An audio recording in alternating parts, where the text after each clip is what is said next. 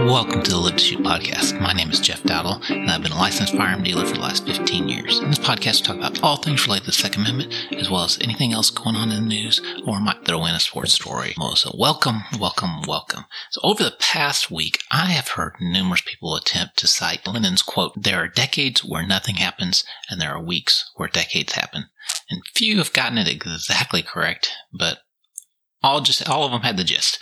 And then I asked oh, ChatGPT about this quote, and in this and it responded, "This quote is often interpreted to mean that historical events can unfold rapidly and unexpectedly, and that seemingly incremental changes can accumulate over time until they reach a tipping point and produce significant transformative transformative results." Now that represents what's been going on over the past week or so. So then I asked G- ChatGPT, you know, what was the context of this quote? And they re- it responded, "The context of this quote by Lenin is not entirely clear. It is widely cited statement that has been applied to various historical events and situations. However, it is generally understood to refer to the tumultuous period of political and social upheaval that characterized the early twentieth century in Russia, particularly in the years leading up to the Russian Revolution of nineteen seventeen. During this time, there were long periods of relative calm and stability, punctuated by sudden bursts of revolutionary activity, mass protests, and violent clashes with the authorities. Lenin's statement can be seen as an acknowledgement of the slow and uneven pace of historical change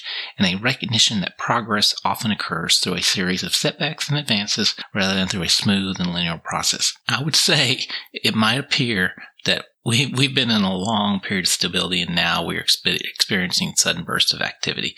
But I think the truth probably is that it's been very turbulent under the surface, and it's finally bubbled up. You don't just get to the point of, of indicting a former president on, at best, flimsy legal theory and, and closer based on false testimony with a, a political desire for the result. As in the case of the Russiagate, the truth was based on fabricated evidence, false testimony, improper intelligence gathering, and an attempt to connect dots that were not there.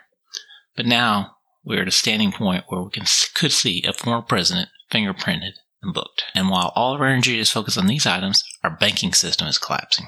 We have had three banks fail, S V B, Silvergate, and Signature, as well as a group of banks banding together in an attempt to save First Republic. Also, Credit Suisse had to be bailed out, and now Switzerland has primarily just one bank. I believe an annihilation of our banks is where the government is trying to get us.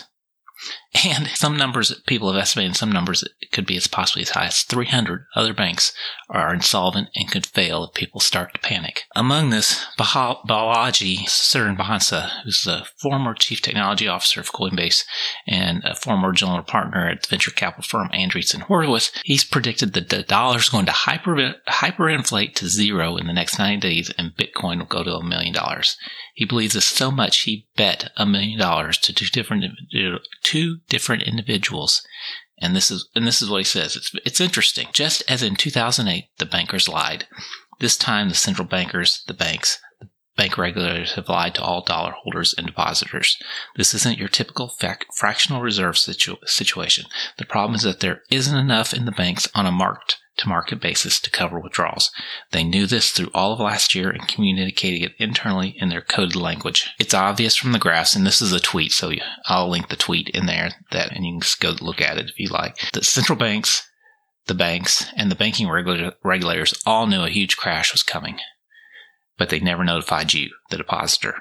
Instead, the regulators allowed banks to hide their literal insolvency in footnotes and one until one guy figured it out. It's Uncle Sam Bankman-Fried, just like S B F used your deposits to buy S-coins, using accounting tricks to fool himself and others into using the money. So too did the banks. They all used the deposits to buy the ultimate S-coin, long-dated U S securities, and they all got wrecked at the same time in the same way because they bought the same asset from the same vendor who devaluated it all at the same time, the Fed. Specifically, as the New York Times admitted, banks binged on enormous amounts of treasuries and other long-term bonds in twenty twenty-one when the flood of printed money cut off their typical demands for loans and because they fought, thought the Fed would keep interest rates low forever. And they had good reason to believe this. Powell said he'd be patient on rate hikes as late as November twenty twenty-one. Then he got renominated in November twenty twenty-one and hiked rates much faster than anyone expected, which even Janet Yellen and the F D I C admit caused the current banking crisis. Why did Powell delay?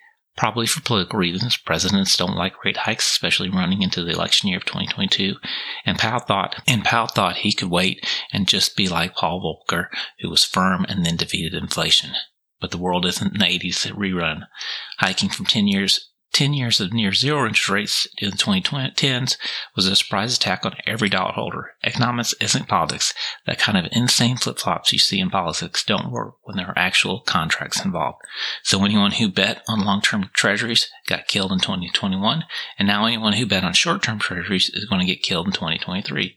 The absolute worst place you can be is to have large amounts of assets locked up in three-month treasury bills.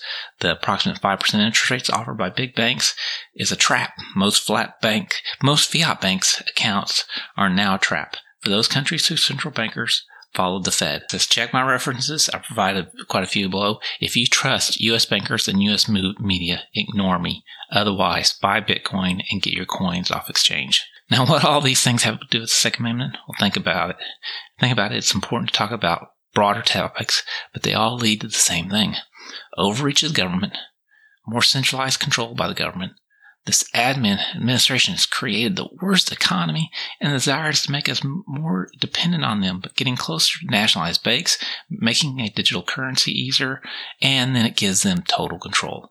And to make this successful, they have to take Trump off the chessboard, like Trump or not. He's the only candidate that's looking out for us, the populace, and not the interests of government or the big business and all the cronies. There are other possible candidates, but be careful with those like Ron DeSantis. He's been a good governor, but right now he's getting funding and direction from the neocon Republicans. You know, it was just a few years ago when we had a thriving economy, we're at peace and secure borders. China was in their place, and it only took a few executive orders by Biden to tear it all down.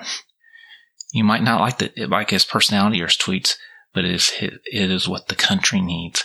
We need to start looking out for our interests and not Ukraine and others. I have no solution to offer, but just to make sure we continue to recognize what they're doing. We have to get the message out. We have to show them they're destroying our economy. Our dollar may be worth nothing. You've got to protect yourself. You've got to continue to protect the Second Amendment. And you've got to understand these things. This is a, a coup, in a sense, to keep our voices from being heard. So share this message. Educate yourself. Go out there and find out. Now, is Balaji going to be correct? There's opinions all over the board. The dollar is going to go to zero. Bitcoin is going to go to a million. But the situation he describes is accurate. His timing might be a little off. The, the foundation of the banking system is has been um, broken forever. And now people are finally just seeing it. And that once that starts to crack and fall, no telling where that's going to lead us. So share this. Get it out. It's important. We've got to keep knowing that it, there is so much wrong right now. We've got to get it fixed. Take care. Have a good week.